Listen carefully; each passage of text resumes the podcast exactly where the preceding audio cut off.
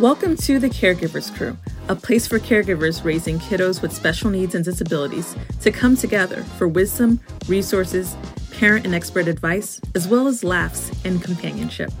I'm your host, Efe Odelia, and I'm also the founder of Sojorne.com, a new digital health home base designed to help you and me, parents like us, raising kiddos with special needs, disabilities, or chronic health conditions to receive the care, coordination, and community we need.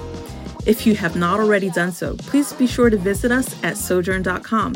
That's S O J O R N E. In this podcast, I'll teach you how to organize your schedule, find critical resources for your child, protect your mental health, and grow in your role as a caregiver. I also want to make sure that we're filling your cup. So while we won't glamorize the tough journey ahead, we also won't make it tougher. Let's laugh, share the load, and leave encouraged because we all need to stay fueled for what's ahead of us. All right, are you ready? Let's get it. Good afternoon, crew. Hello, hello. Wherever you are, what's at whatever time you're listening to this, um, so good to have you on. I would love to get into today's episode, um, which is about seeking um, an evaluation or an opinion if you suspect your child may have a special need or disability. I would love to preface this conversation by saying that um, I'm doing this episode um, because I know a number of families that um, are in our ecosystem already have their diagnosis, but increasingly I'm meeting parents um, who are new to the ecosystem.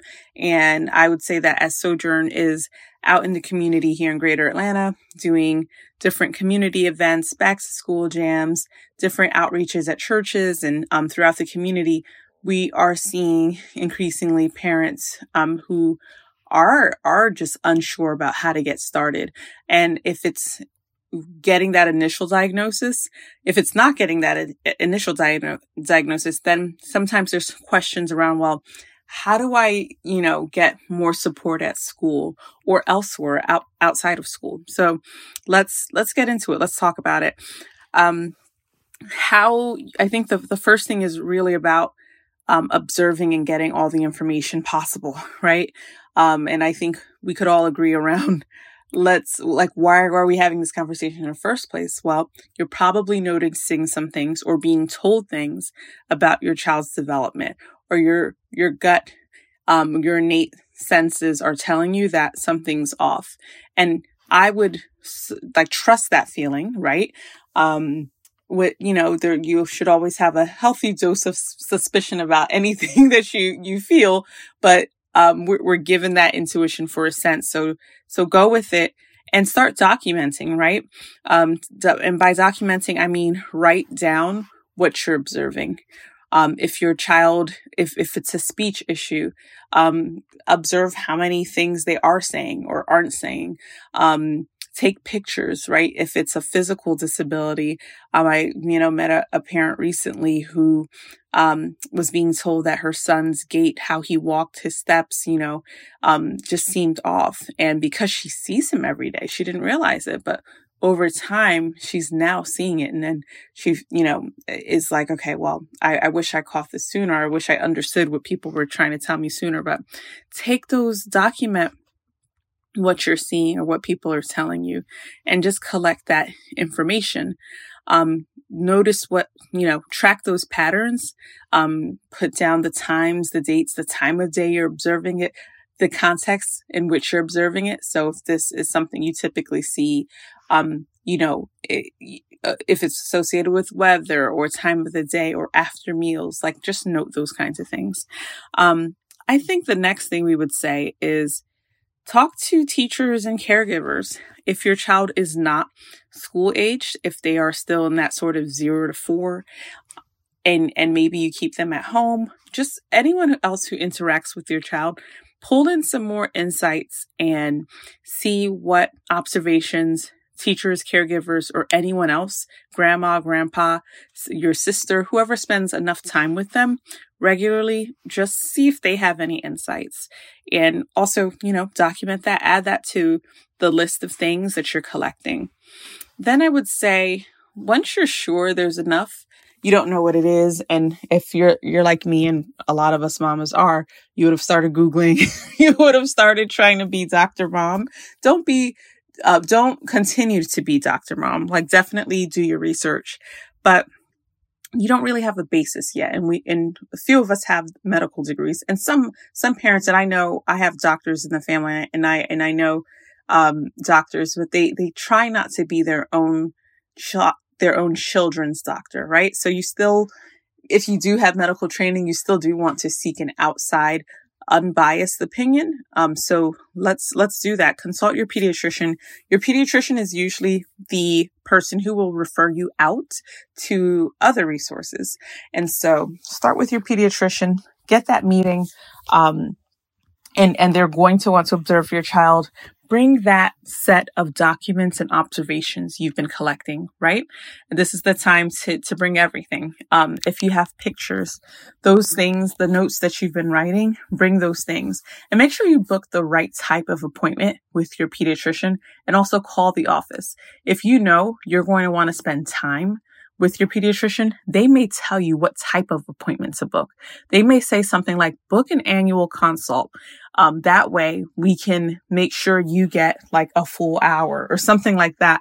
Because if it's, if it's a sick visit or a well visit or one of those things, they may just have you for their little 15, 20 minute slots, but tell them what you're trying to accomplish when you're booking your appointment and not, don't just take whatever time the uh, medical assistant gives you, do that research, get that longer appointment and then go in for with for to that appointment with all of your documents. That might mean taking pictures of things and, and making sure that it's on your phone, putting it in the car the night before or your backpack, whatever, so that you don't forget. Cause I've done that. I've, I've, ooh, I've prepared some documents and I've gone to my meeting and gone, oh, I left them at my desk at work. so just be, treat this thing like homework. It's, it's, it's the first day of, you know, school just have that sort of level of preparation when you're going into that meeting so that you don't forget the things that you want to put before your pediatrician. Um, and then see if you can get a referral. If your pediatrician says, "Oh, um, you know, I I don't think anything's wrong with so and so," and you don't agree, I would still ask for a referral and the, your pediatrician would know who to refer you out to.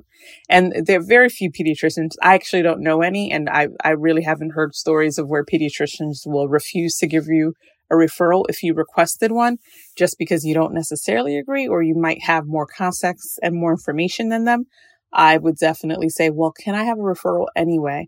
And they'll say, sure. So they'll be, they'll know if it's, um, if you've been complaining about, um, you know, your, your, the way your, your, your child talks or that they're lacking words or they come, they had a lot of ear infections.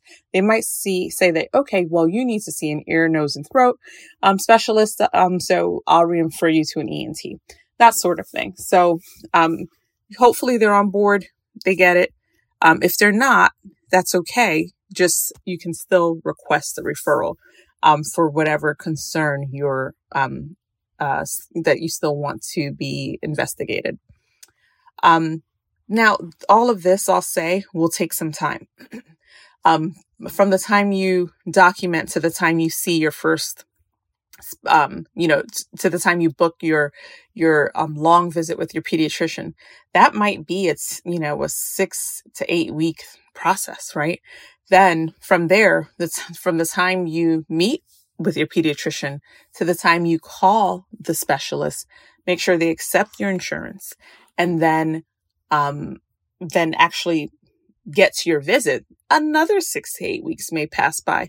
So be patient, um, be on top of things and ask for the, the early, soonest available appointments and let people know, like spend time with whoever answered that phone. Um, be kind to them, be gener- be generous in, in your spirit when you're talking with them and let them know what you're trying to accomplish. And they'll make sure that they can find, um, a cancellation for you or find something very soon for you and not just like see whatever the computer spits out to them and then give you that time, right? Um, let, let, try to make it easy for them to be an advocate for you as well, since you're seeking answers for your baby. Um, the next thing I would say is so uh, at this point, maybe, um, you know, three months have gone by and you have seen a, uh, the, the specialist and they may then go on issue tests, right? They may need blood samples and scans and all of that. And you have to book those things. And so be, stay on top of that. This is not, I will tell you, this is, it's annoying. It is, it's a lot. It can be overwhelming. Um, but just know that you're on the road to getting answers, right? It's not a, a simple, you know, press this button and, and an answer spits out. It's really a cycle. It's a process and you have to follow through with that process to get your evaluation. Um, then the evaluation or the series of evaluations take place. Um, in that time, I would be talking with your, your, your, your, the teacher, um, the school and making sure that there is support for your your child if your child is school aged right? Um if you're not if your child is not school aged i would look into two things. I'll start there first. Um if you are plugged into the public system and if you are um um you know on the path or intend to send your child to public school then you know one uh, early intervention for children 0 to 3 is um, is a national offering and it's called different things in um, your state. But make sure that your child is receiving services through early intervention, and the uh, your state will have um, your you know your state Department of Health or Board of Health will have will be able to point you to how to get into that system. Um, usually it's you'll you can find the information on the state web at what state website but these programs are administered locally at the county level. So you'll probably be pointed to your county and then have to um, go through apply through your local county board of health. Um, sometimes your pediatrician will tell you that they'll refer you. Uh, great you know let them refer you but don't let that stop you from also going ahead and calling and getting yourself registered because I've heard too many stories of um, well-intending um, doctors and and um, offices, really not the doctors themselves, meaning to refer families or not referring families in a timely timely manner. Or I, I mean, there's plenty of human error. There are plenty of freak um, situations that happen. So don't leave these things to chance. Even if you're told you're going to get a referral, you should own it and just follow up and make sure you're actually getting that referral. So I'm jumping back to school, um, making sure you're speaking with the school nurse, the school social worker, the teacher, so that you can ensure that one, if your child has an IEP, um, that the IEP is um, being followed, that the IEP is up to date, and that you are kind of forewarning your your um, the school team, the child study team, that there may be some changes. Maybe your child has a health related issue and a 504 is more of what's needed. Um, have those discussions and they can guide you um, in the right direction, ideally, right? Ideally. Um, the other thing I would say, um, again, for younger children, if your child's in Head Start, um, Head Start has resources for um, um, special education in, in these early years for, you know, um, three, four, and five year olds. So pursue that, find out more information about that through your center director, and they'll be able to, um, again, ideally should be, should be able to point you in, in the right direction. I will pause and say that sojorne, um, .com is a one-stop shop for you to get support and resources that you need to figure a lot of these things out. So we specialize, of course, in supporting families with special needs, disabilities, and chronic health conditions um, for their children themselves, or if you're taking care of an older adult. Um, we may be able to point you in the right direction for some of those resources. So definitely stop by, um, download our app, and uh, get into a community and reach out to us directly and we will be sure to point you in the right direction um, with resources um, both inside the app and um, outside of the app as well. So just wanted to make sure i shared that with you. Um, we're rounding up on sort of like the steps to take as you are seeking an, an evaluation or opinion regarding your child if you believe they may have may have a disability. Um, um, or need um, additional resources and supports. Um, while you're going through the evaluation period, I would say educate yourself, right?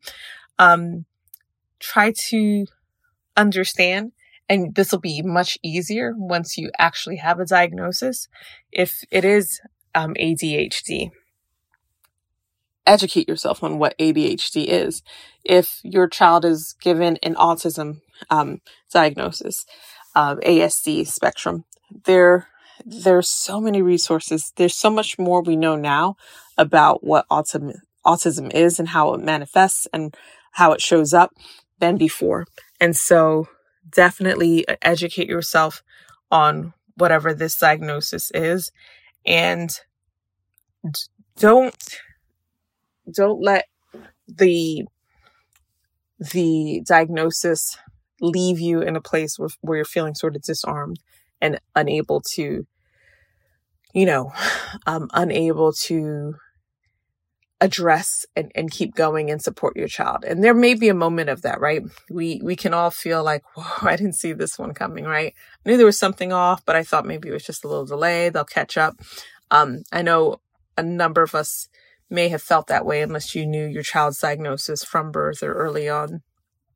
Um, the hope is, right? That's, that's very human of us. Like the, the spirit hopes and, and that hope gives us fuel to keep, keep going, right? But once you have the diagnosis, be, um, try to see the, the other side, the, the bright side of this, right? Now you have a response, you have an answer. And moms, please don't feel guilty. Like I, I talk to parents, even today, I, I, I actually not too long ago came back from a community event and I had to talk a mom out of this, like beating herself up for not noticing and not catching it soon. Don't, don't do that to yourself. Don't do that to yourself. Um, we, um, are caretakers. We're caregivers. We, we are parents first, right? We love on our children. We provide them what they need. We take care of so many things. And, um, there is no, uh, you know, it's not a it's not a sprint or a there's no mandate for catching everything um, possibly wrong with your child in 30 days or 60 days. Like so don't don't have this sort of fake um, measuring stick in your head about how long it should have taken you to notice. Don't do that to yourself. Um, please don't do that to yourself. Um, be as kind to yourself as possible because you're going to need that grace and um, that energy and steam to go on to the next steps, right? And to keep keep stay well for yourself and for your child and, and your family. So um, that's that's what I'll I'll I'll leave you with. Once you have the diagnosis, um, pretend you're in a restaurant with with the rest of this the process, right? And by that I mean if, when you're in a restaurant and you're served something that doesn't that's cold it doesn't, it's not appetizing. It's not what you ordered. It's not what's filling for you. Then reject it or ask questions, ask to speak to the manager. And that's how you should treat the, the rest of the process when it comes to your child. When you're, um, when you're in, um, your medical appointments or in your, in an education setting and you're getting things that just don't seem right. And um, I'm an educator. I've run a school. I'm a former principal, school leader, you know, building leader. I uh, so I know sometimes we're you know we're trained as parents to think that the school is trying to do you in, and that's not necessarily the case. I think what's actually happening in, in more cases than not is people are are, are lazy. Um, people can be lazy. I'm sorry. I not a, people aren't lazy. I take that back. People can be um, in the quest to get so much done. Um, we we can make a widget, right? And and making a widget is just a reference to doing something routine and just crossing the boxes and checking checking the boxes, putting the dots on, and just moving with it. And that's not how you should approach an IEP, um, a um, you know, an action plan, a restorative um, behavior plan be, you know, n- none of these things should just be done like, oh, I wrote one and it's done, right? So if you feel that you're just getting something that doesn't address your child's needs, it doesn't seem comprehensive, um, it, or maybe it worked at one point and it's no longer working. Like, have that conversation. It's a conversation. And um, schools are, I can say, um, at my school, we were always ready and willing to partner with our families um, because and we enjoyed when families were engaged because we got the feedback and then we start partnering and that we can and that way we can better support your child. And so definitely advocate for your child and monitor the progress. Um, take pictures keep um, samples of your child's work. I throw a lot of it away but I, I keep samples of it to see trends? Is, is she getting better at this? Are these IEP goals still relevant? You want to be tracking all of those trends and making sure that a lot of this still makes sense for your child. Um, and, and you just keep, and you repeat, right? You kind of repeat the process to follow up. Um, even though you, you may have a diagnosis that may not change for the lifetime of your, you know, in a lifetime, that doesn't mean that they're the parts of, of your process or your routine won't change. You may start medicines. You may discontinue medicines. You may need um, uh, a new assistive technology. So you, you'll still have that diagnosis, but you have to manage care, right? So this is where we are on a journey, right? It's like a car. You have to maintain it. You have to do those regular checkups, right? And, and so getting the diagnosis is the beginning of having an answer, but it's it's really the beginning of the road of managed care over time. So I hope that's helpful. Please, if you haven't already, join our community, sojorne.com. You can find other parents and families going through a lot of the same things and um, make some new friends and get some more information and just know that you're not alone in this. So thank you so much for listening. We look forward to seeing you inside the community. Thank you for tuning in to the Caregivers Crew. We know that this journey is not one that you can walk alone, so make sure to join our community at sojorne.com. That's S O J O R N E. We can't wait to have you. All right, crew, stay strong, stay encouraged, and stay connected, and we'll see you in the community.